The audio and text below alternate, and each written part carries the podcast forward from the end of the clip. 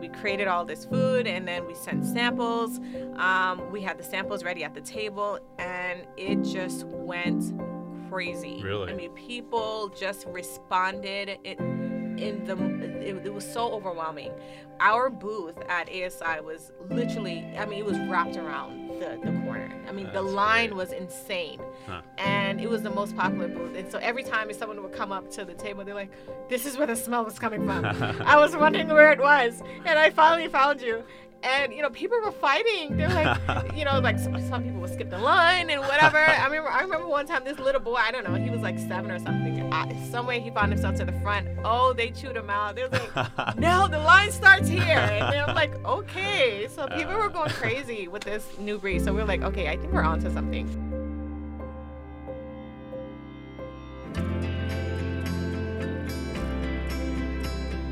Welcome to The Adventure Podcast, a platform designed to inspire young, mission-minded entrepreneurs to start businesses and ministries of their own.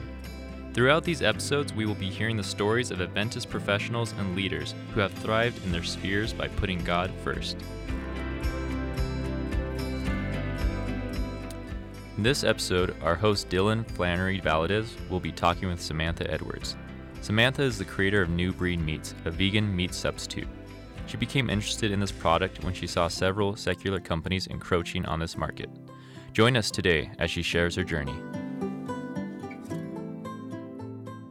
Samantha, I'm really excited to have you here on this episode because it's just so interesting for an Adventist to try to be breaking into this market where I see so many like the big boys out there, you know, like Beyond Meat, Impossible Burger. Yeah. So it's really interesting to see you do that, and I think it's going to be inspiration as we hear more of your story to others who want to do something like this. So, I don't know. So, Samantha, can you just like kind of walk us through how you become Adventist? How does Samantha Edwards become Adventist?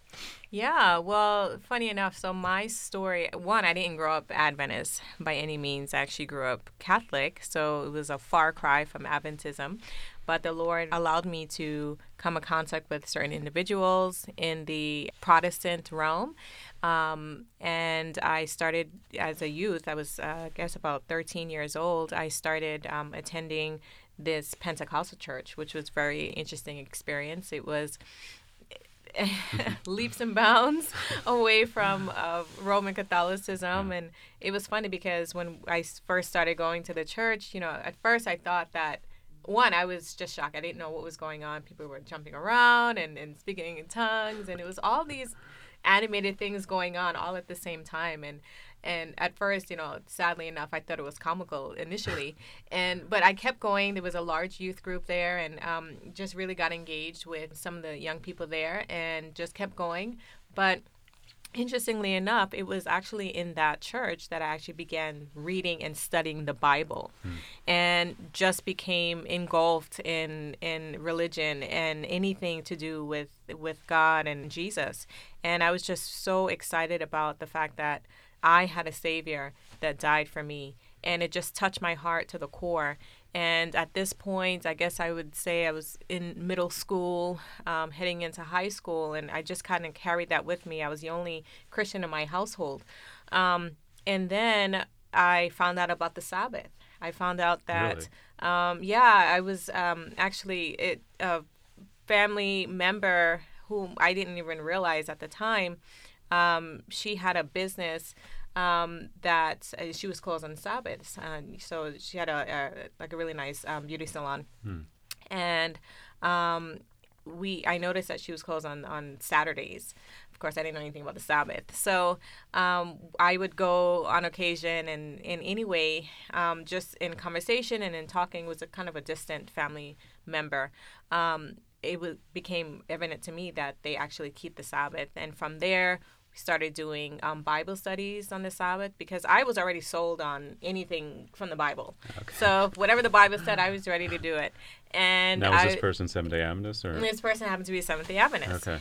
Again, had no idea. I'd never even heard of them. I was at this point in Brooklyn, New York. Okay. And we started studying the Bible, and I saw it so clear in the scriptures, the fact that we were called to keep the Sabbath holy and and that the seventh day is the Sabbath. And so I was just so excited about this newfound truth. You know, I went back to, you know, at this point, I guess I was about 3 years into that Pentecostal church. Uh-huh. And I went back to all my youth leaders and so on. And I said, hey, guys, you know, we're missing something here. You know, the seventh day is the Sabbath. And they're like, wait a minute. And they loved it, right? Who told you that? Where did you get this information from? I'm like, what do you mean? It's all throughout the Bible, starting from Genesis and all the way through, and Hebrews 4. You know, I just did a whole really quick rundown. They're like, oh, no. Don't listen to those people. They're a cult. And I'm like, wait, what is a cult? Like, what? I'm just looking at the Bible. Are you able to give me some kind of scriptural evidence that what you're saying is contrary to what the Bible is saying? And obviously they were never able to produce any kind of text.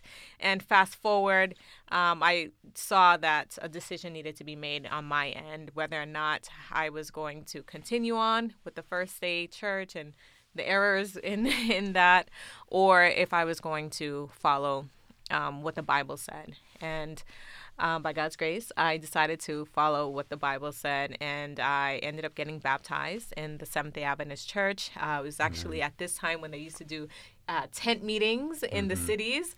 So it was a large tent meeting in Brooklyn somewhere. And I got baptized by one of the popular evangelists that came through, and been on this journey ever since. I decided, you know, at this time I was college age, and I said, you know, I was really excited about going to a Seventh-day Adventist school. And I was like, oh, what? I need to find a Seventh-day Adventist college. And so I was, you know, doing all this research to find out about which school was Seventh-day Adventist. And, of course, at this point, my parents were wondering what was going on. But I had become a vegetarian. And I was like, oh, the school's a vegetarian? This is just perfect. So I was just fully immersed in the whole culture. And just really excited. And I'm going to AUC Atlanta Union College, which, of course, no longer exists at this point in time. This was way back. I'm aging myself here. But yeah, the Lord has really blessed them since that point. Awesome. And then you get married, right, to Narlin, who's actually working here and doing a lot for the school and other places, too. Yes. So how did that all happen? Yeah, so we actually met at that not that particular one that I got baptized in Brooklyn. Again, there was another tent meeting, and it was always in the summer time where, you know, there'll be these seasons of having tent meetings all over. And he was actually a Bible worker at one of those tent meetings, and I was just attending because it wasn't too far from my house. I would just kind of walk there in the evenings, and that's how we met. And I guess the rest is history. Yeah, we ended up getting married, so that was a blessing. We moved out of New York City. We ended up moving down to the Southeast, to Atlanta, and we just started a new life in Atlanta. And now you have a couple kids, right? Yeah, well, we have Hannah. You have one, okay. So she's 5. 5, okay, great. Yeah. And so then how does your interest develop in health foods along the way? Well, would you say it's because of being an Adventist? Or? Absolutely. Yeah. Absolutely. Again, just having never grown up Seventh-day Adventist, I can't say, and obviously I grew up eating meat. So that's all we knew just in the beginning. And what I guess I would say when I found out about the diet, it was just something so new and novel, and I was just really excited to try it, and I did, and I never turned back. So again, I was in my teenage years, and about, I think it was 12 years ago, and you know, sometimes I get mixed up with my dates, but I actually ended up writing a cookbook called The Better Way Cookbook. So I have the cookbook. So I actually bought it. Oh, did you really? That's actually really funny. So yeah, The Better Way Cookbook came as a result of my desire and love of the plant-based lifestyle, and really trying to help people to make that transition. So that's always been an interest of mine. I ended up finishing my degree actually is in business management and finance from school. So I actually do have a business degree. And I just got really involved in this, the health culture and plant-based living and the lifestyle, and teaching it and practicing it. And I just saw how lives are really changing. You know, my husband and I, we started a ministry called Tree of Life Ministries, and this was in 2010. And we started this ministry as medical missionary work, and just traveling and showing people how they could, how to live, really, God's plan. Mm-hmm. And through all of that, again, I was the one that was kind of taking on the nutrition classes, cooking classes, and just going and just showing people. And I just saw the impact that it had on people and how they literally, their lives would change. You know, they would begin to adopt the principles that we were sharing. And, you know, they'll come back months later, years later, and, you know, they would tell me how much weight they lost and how, you know, they no longer have, you know, high blood pressure and so on. I mean, my mother had stage 4 breast cancer. And that was a big blow to the family. And her, you know, I was telling her about her diet and the fact that, you know, what she's doing is kind of feeding these cancers and so on. But, you know, I didn't think she was paying me any mind. At this point, I was already moved out the house and, you know, on my own. And she was still in New York, and I was telling her about it. And she actually began to make changes. And I visited her one time. I remember going back to New York and visiting her, and I noticed that, you know, I opened the cabinet or the fridge or whatever, and I saw all these foods like Earth Balance and all. I was like, wait, what is this? She completely changed everything about her whole life, and wow, she became plant-based. Good. And subsequently she is now cancer-free. I mean, wow. This is, yeah. I think this had to have been at least 14, 15 years ago, and she had stage 4. So whoa. I know the impact that this diet has on individuals once they really commit to it and put their minds to it. Great. So that, I can see how that, you have a lot of personal experience, yeah, with the health message, and seeing it firsthand have some great effects. So then how do you start?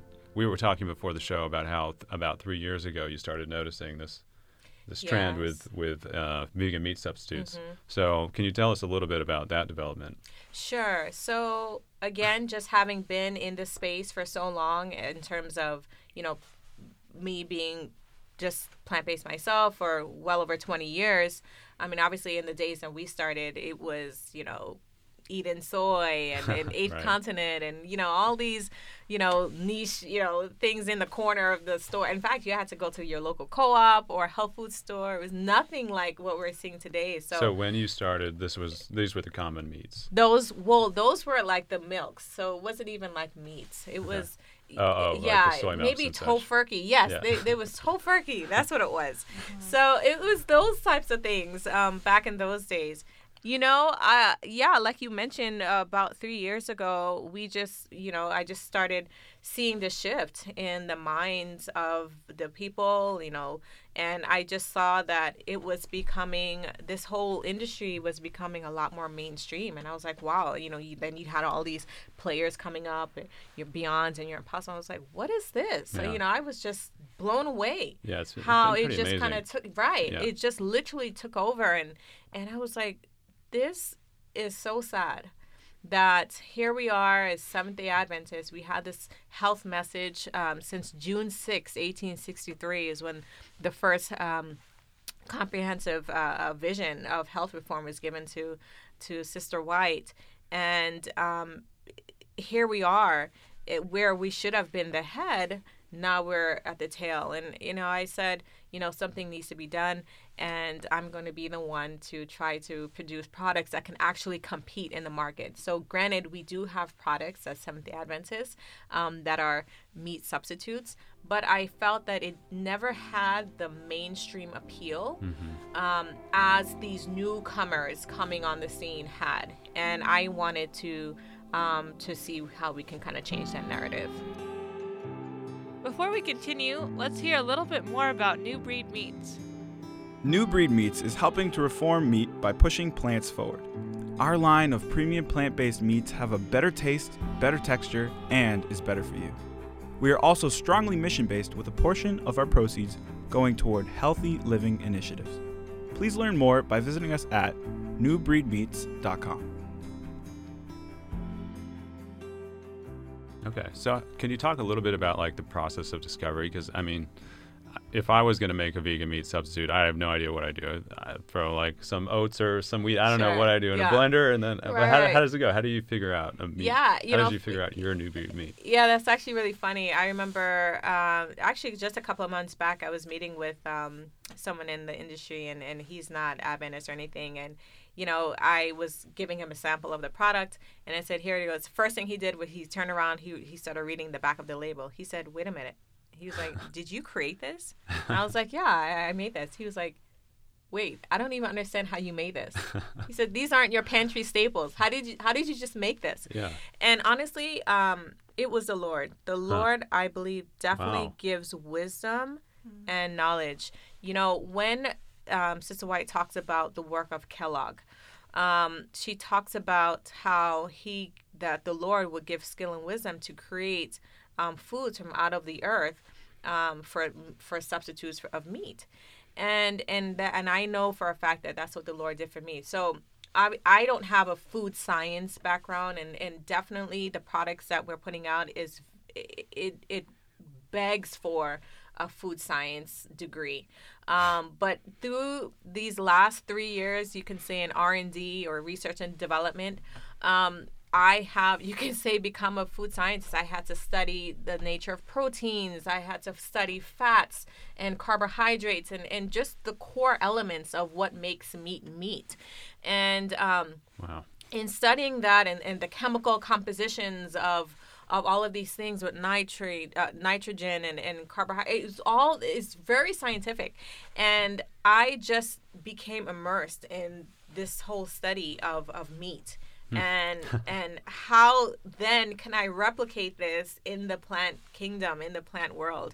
And through years of trial and error, R&D, getting raw material from various suppliers from all over the world, I was able to create this line of products called New Breed Meats. We called it New Breed Meats because we felt like the plants are the new breed, even though we know it's the original. But anyway, so plants are the new breed, and it is meat. You know, it's funny because Genesis 1 says, to you it shall be for meat. Right, you know? Right, so I feel like we have the original meat, and that everything else, the animals are actually the second hand or that's not the original. But anyway, so yeah, I just basically became a food scientist. I, again, had to study into all of these things, reading technical papers, reading scientific reports, looking at what was coming in from the various universities in regards to denaturing proteins and so on. So it was just a lot of reading work and chemical and just putting it all together. So I'm so amazed, like, how you're doing this. You got, you know, a daughter, obviously, and you're reading scientific papers, basically getting a second degree in chemistry or something. Correct. That is exactly what happened. That's pretty amazing. I kind of imagine you like Thomas Edison or something sitting there like with a lab coat on and like goggles, like mixing things, trying 1,000 times, and then finally you get it right. Like, what are some of the like breakthroughs along the way? Yeah, you know, I remember in the early days, you know, we were, you know, first of all, I had to, you know, Linda Dom could tell you every day I was getting a number of things in the mail because I was ordering things like crazy. You know, I ended up with things like the test tubes and those little fine needle type things, the droppers, and scales. I mean, scale was a huge thing because, you know, it wasn't just a regular scale that I had to use. I had to find one that could measure to the 0.0001, you know, degree, because everything was just so specific. Color, you know, all of that had to be, you know, fine-tuned and measured out. So I remember I had to get like this special diamond scale that measures like grams, just the smallest measurement. You know, so I was getting all of that and all kinds of material. So yeah, you can basically say the only thing I didn't have was the goggles, but I was, you know, with the test tubes and everything else, I was pretty much your mad scientist. When did you feel like you had it? Like, this tastes good. Yeah. It's going to be, other people are going to like it. Yeah. How long ago was that? That was 2019. Okay. So 2019. Really? So it took several years to get this right. It took at least, I would say, about a year and a half. Okay. And, you know, it's funny because it was always going through my mind because I would come up with the iteration of it. So everything had to be condensed down to a formula. And how it works in the food industry is you can't just say, oh, I'm going to use 1 cup of flour and 2 cups of milk. No. So I'm going to use 3.02% of sunflower oil. And so it's very specific. And so I think that 2019 is when we felt like we had a product that at least could be tested in the market. And we did that. We said, okay, we have this product, so how are we going to launch it? So there was an upcoming ASI that year, a national ASI. I think it was in Louisville, Kentucky, actually. And we said, well, why don't, we felt like it was a safe place, Adventist, we could just launch it there. Got to get, real-time feedback from consumers. And that's what we did. We ended up getting a booth, had all of our branding done. Oh, branding and creative is a whole nother story. But we did all of that and had materials for handing out. We had feedback cards so we can get real-time feedback from people. And, we made, I think, about 1,000 pounds, or actually, I can't remember exactly how much. 1,000 pounds. It was a good amount of pounds. Wow. It took us a long time to make that batch, and we were just preparing it to go to ASI because we were going to do samples, and that's what we did. So we created all this food, and then we sent samples. We had the samples ready at the table, and it just went crazy. Really? I mean, people just responded. It was so overwhelming. Our booth at ASI was literally, it was wrapped around the corner. The line was insane. Huh. And it was the most popular booth. And so every time someone would come up to the table, they're like, this is where the smell was coming from. I was wondering where it was. And I finally found you. And, people were fighting. They're like, some people would skip the line and whatever. I remember one time this little boy, I don't know, he was like 7 or something. Somewhere he found himself to the front. Oh, they chewed him out. They're like, no, the line starts here. And they're like, okay. So people were going crazy with this new breed. So we're like, okay, I think we're onto something. Good. Yeah. Awesome. So how did you sell out or? Yeah. So we actually were just doing sampling that day. So yeah, it was gone. In no time. People were begging us, to sell it to them and so on. And we're like, well, it's just for sampling. But I think we ended up selling some of it and some of the raw because the product comes in a raw form. And we're like, well, it's not cooked and you're in a hotel. How are you going to keep it? Oh, don't worry about that. I was like, okay. So anyway, it was people were just wanting to get their hands on it. Good. So you notice that you have something at that point. And then what comes next? So then from there, there's a lot of back-end things that needs to take place, obviously, even prior to that point, liability insurance, so having to kind of navigate through that, navigating through other type of things as it relates to just building out the supply chain. So, for example, I can't just go down to Costco and say I'm going to just get these ingredients. No, it's very specialty type ingredients, and so we have to go through audited ingredient suppliers, and they send things by the pallet. So this is not just your average. I'm gonna run down to whatever. So just kind of figuring out and establishing those types of relationships with the suppliers, which are the raw material ingredient suppliers. So that needed to be built out. That takes some time to establish, And then from there, you're thinking about, manufacturing. How are you gonna get this thing from, just making, 100-pound batch to, a 10,000-pound batch. So then it definitely you have to then start. We initially were thinking about just taking on the manufacturing on our own. Mm-hmm. But, having a child, I'm homeschooling her, and we travel for ministry. So I was like, well, this clearly it's not going to work. And so then it became evident that we needed to actually source a manufacturing partner to be able to produce these products at scale. And that's what we had to end up doing, was finding someone, not just any partner, because the product that we're making is so unique, and it requires its own type of machinery in order to really be able to produce it. We had to be very selective about where we were going to go and who, I mean, because you have to have machinery not only for the processing of the product, you know, the mixing and so on, but also for the packaging aspect of it too, because everything is just so unique, you know, roll stock machines and thermofilm. Are you going to do tray seal and overlap with the labels? And it's all, everything is this high tech machinery. And if we were to have built out that facility, it would have definitely been at least $3 to $6 million. Oh man. And so we said, you know, we're a young brand, we're trying. So let's just find a partner that can actually kind of do those things for us, and we can kind of focus on sales and marketing. Okay. So you've kind of gone from like just kitchen, like something that you could do kind of, in a bigger kitchen, like here at Weimar, right? Isn't that where you were? Yeah, so I actually started in my actual kitchen, and if anyone has ever been to my apartment at Weimar, they would know that my kitchen is probably smaller than this room. No way. I'm dead serious. And after, we're in like after the show, we can go up there. 6x10 room right now. Yeah, it's super small. So it's funny that's where it all started. It started in that little kitchen there, and then we graduated to the Weimar commercial kitchen, and, you know, in off hours, you know, I'll be working overnight just trying to get these products produced and packaged and just ready for sales and sampling. So it's gone from like there to like now much larger scale where you're going to be probably producing, I don't know, on what volumes are we talking about? Yeah, so it went from that, and so our current manufacturing partner that likely will engage with, they have really no capacity issue.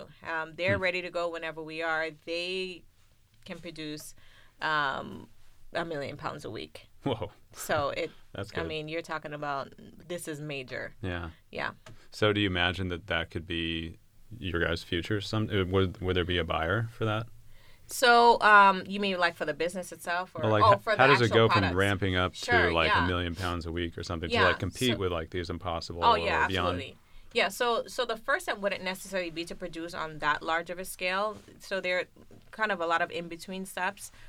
So for example, yes, we know that we can create products at really any capacity, so that's not really the issue, which normally is an issue, because, you know, let's say Walmart calls you, okay, well, how am I going to produce for? So it's crazy. Idea. So it takes developing partnerships with distributors. So in the food world, you know, if I'm walking into Whole Foods and I see all these brands of food, it didn't just show up there.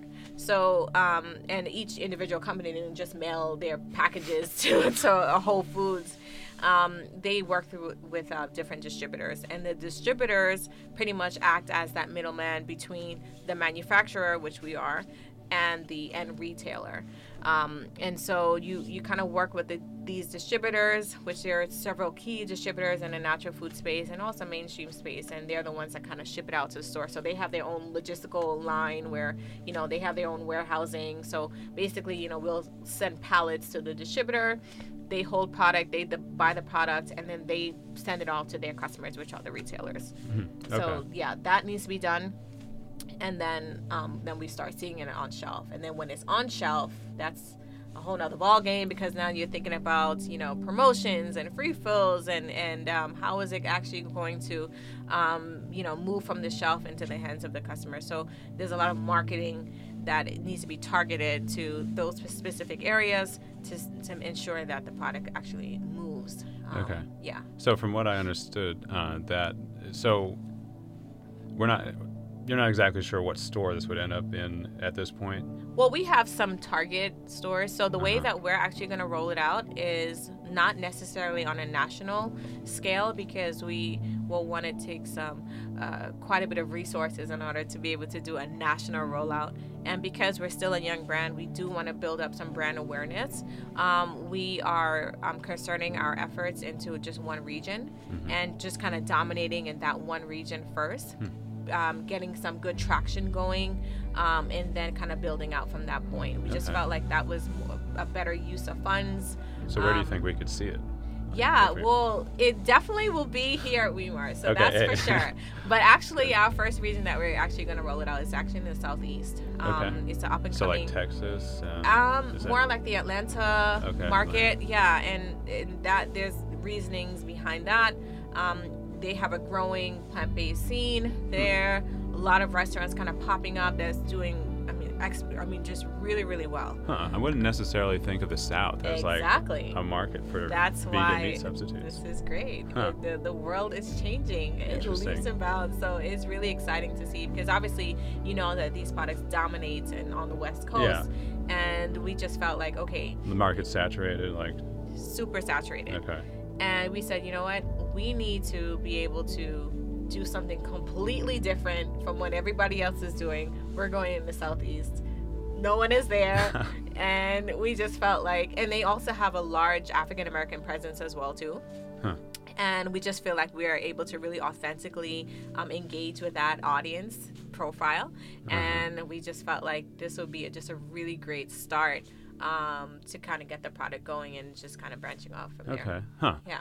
Now, kind of a different question. I've had a few Impossible Burgers and Beyond Burgers in my day, and they're good. Mm-hmm. How does your, like, what have people said about? Because I haven't actually been able to try yours yet. Right. What do people say about your burger and like, or it's a burger, right? A burger and we have burgers, chicken, grounds, and right? Yeah, a lot of different things. Yeah, sure. How do people say it tastes? Or yeah, and that's the main thing. We definitely drive with taste. So I was very intentional about ensuring that the taste profile is on point and definitely is in line with what is currently out there. And from all the feedback that we were getting, we were actually featured in a lot of major publications. Everyone is saying the same thing, that the taste it's so good, and then the texture is just the right bite. It has a taste, it has a texture. And the great thing about what makes us unique is the fact that, one, we're a complete protein. So we're combining a combination. So the product's actually soy-free, gluten-free, and non-GMO. Wow. So in terms of how we differentiate from a Beyond standpoint, we are a complete protein. So it's a pea protein in combination with a brown rice protein. So when you combine the legume with the actual rice, it creates a complete protein. So we have that. So a lot of people are saying that they don't have any digestive issues when they're eating our products. So a lot of people have like serious allergies and gut issues and so on. And I believe it's because of the high concentration of protein, and it's not really balanced out.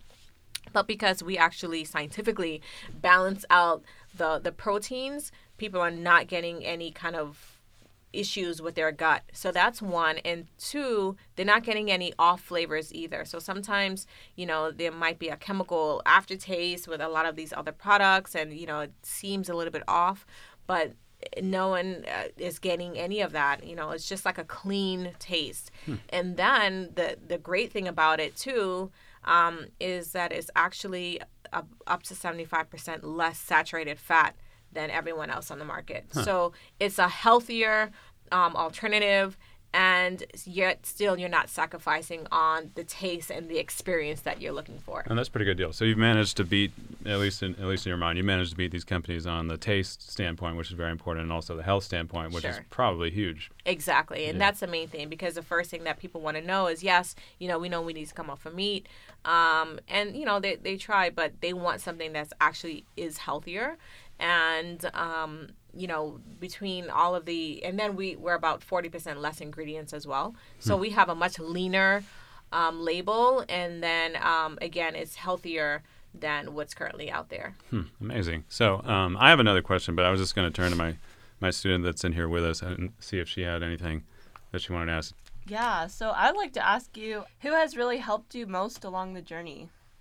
It's been a blessing, because I was actually able to build up a team of mentors and advisors. And it's really been a blessing because, you know, it can seem somewhat lonesome. No one understands what I'm saying. The average person. Yeah. When I start kind of going over some of the textural issues. So it's just like, okay, what am I going to do here? How am I? But, you know, the Lord has blessed in that I was able to be connected with a lot of individuals that have found a lot of success in the food industry. You know, and I'm talking about people that are not normally reachable. So the Lord has really opened the doors. You know, one in particular, one of our mentors or advisors rather, runs a $2 billion with a B organization. Like, this doesn't make sense. I'm in touch with the founder and the CEO. Like, this is not normal. Right. It's a major brand. I can't say the brand, but it's a major brand. And they talk to me whenever I need to.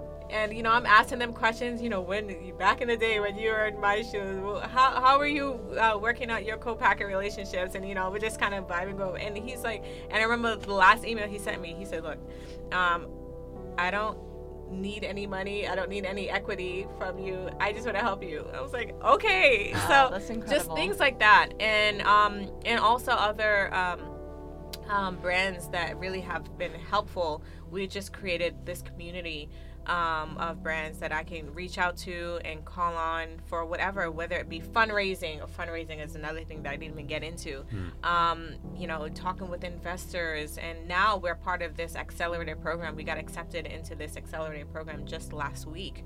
Accelerator program is a program that takes young companies and they kind of groom them and shape them for, you know, entry into the market.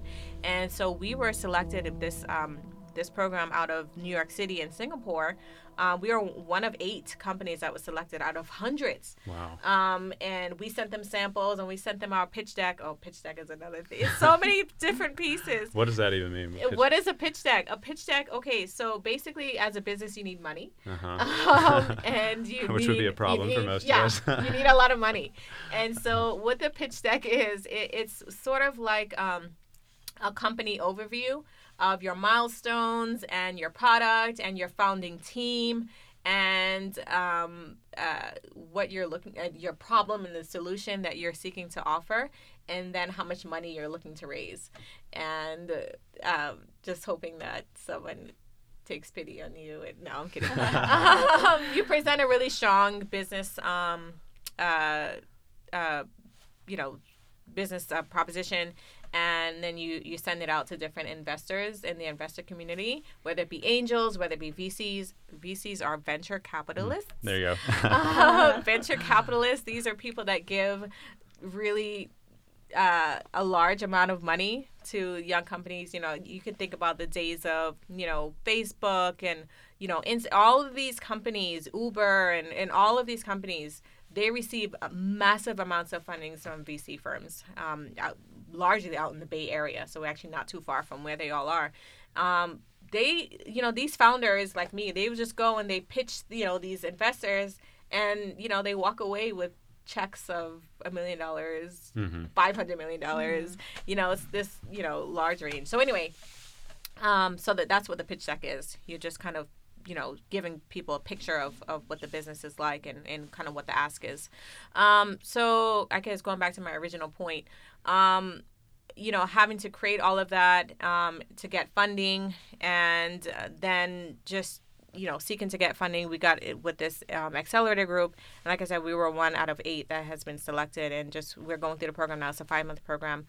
And we're just really excited about what doors will open from this point.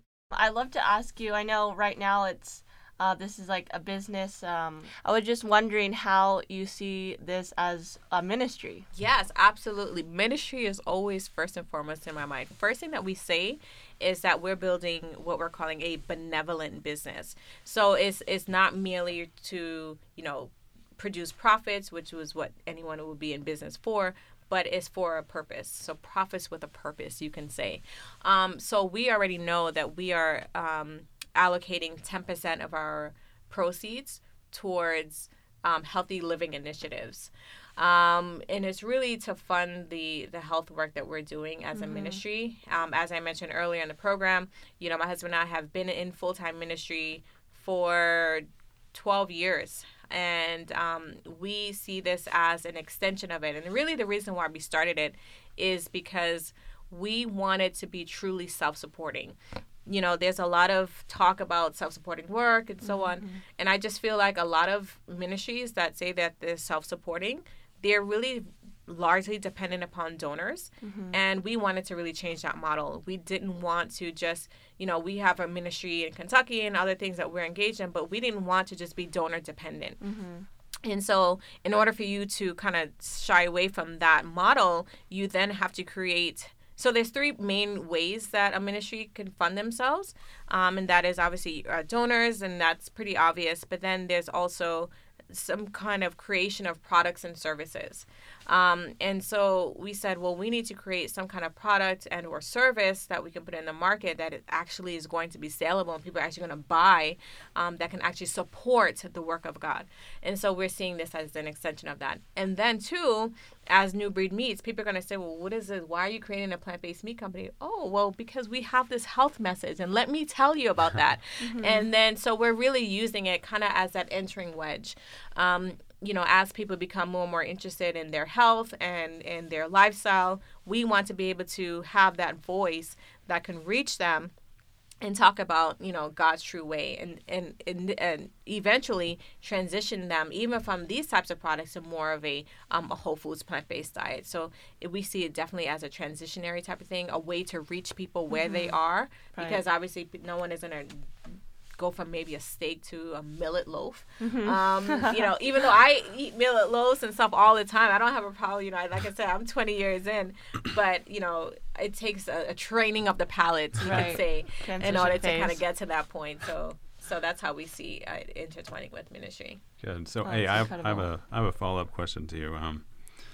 So I'm thinking about people listening to this and they're like, you must be just like a super go-getter, you know, you have like this business background. I don't know if I could ever do that. What would you say to like other Adventists that want to do something like you? That maybe they have an idea, but they don't know, well, how in the world am I going to get to producing 1 million pounds a week? Yeah, you know, I'm actually going to bring up a scripture because that's so important. I think that what God is looking for, from anything else, he wants our dedication and he wants our commitment. Ultimately, he wants us to give him our hearts. And you know, the Bible talks about to every man his work. So everyone has a specific work that the Lord has called you to, and he will give you the wisdom and the insight that is needed to really carry out that work. But we need to ensure that we are listening to the voice of God and that he's the one moving and leading. So when I felt the prompt, it was very strong and heavy. And, you know, I didn't just take it upon myself. Oh, yes, I'm going to create this. I didn't know what was going to become of it.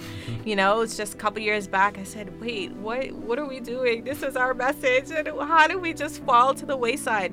And one of the things that I wanted to bring out is Proverbs 22, verse 29. It says, seest thou a man diligent in his business? He shall stand before kings. He shall not stand before mean men. And it's not mean as in rude men. It's mean as in insignificant or, you know, kind of men. And the key here is a man diligent in his business. And I think that is so key.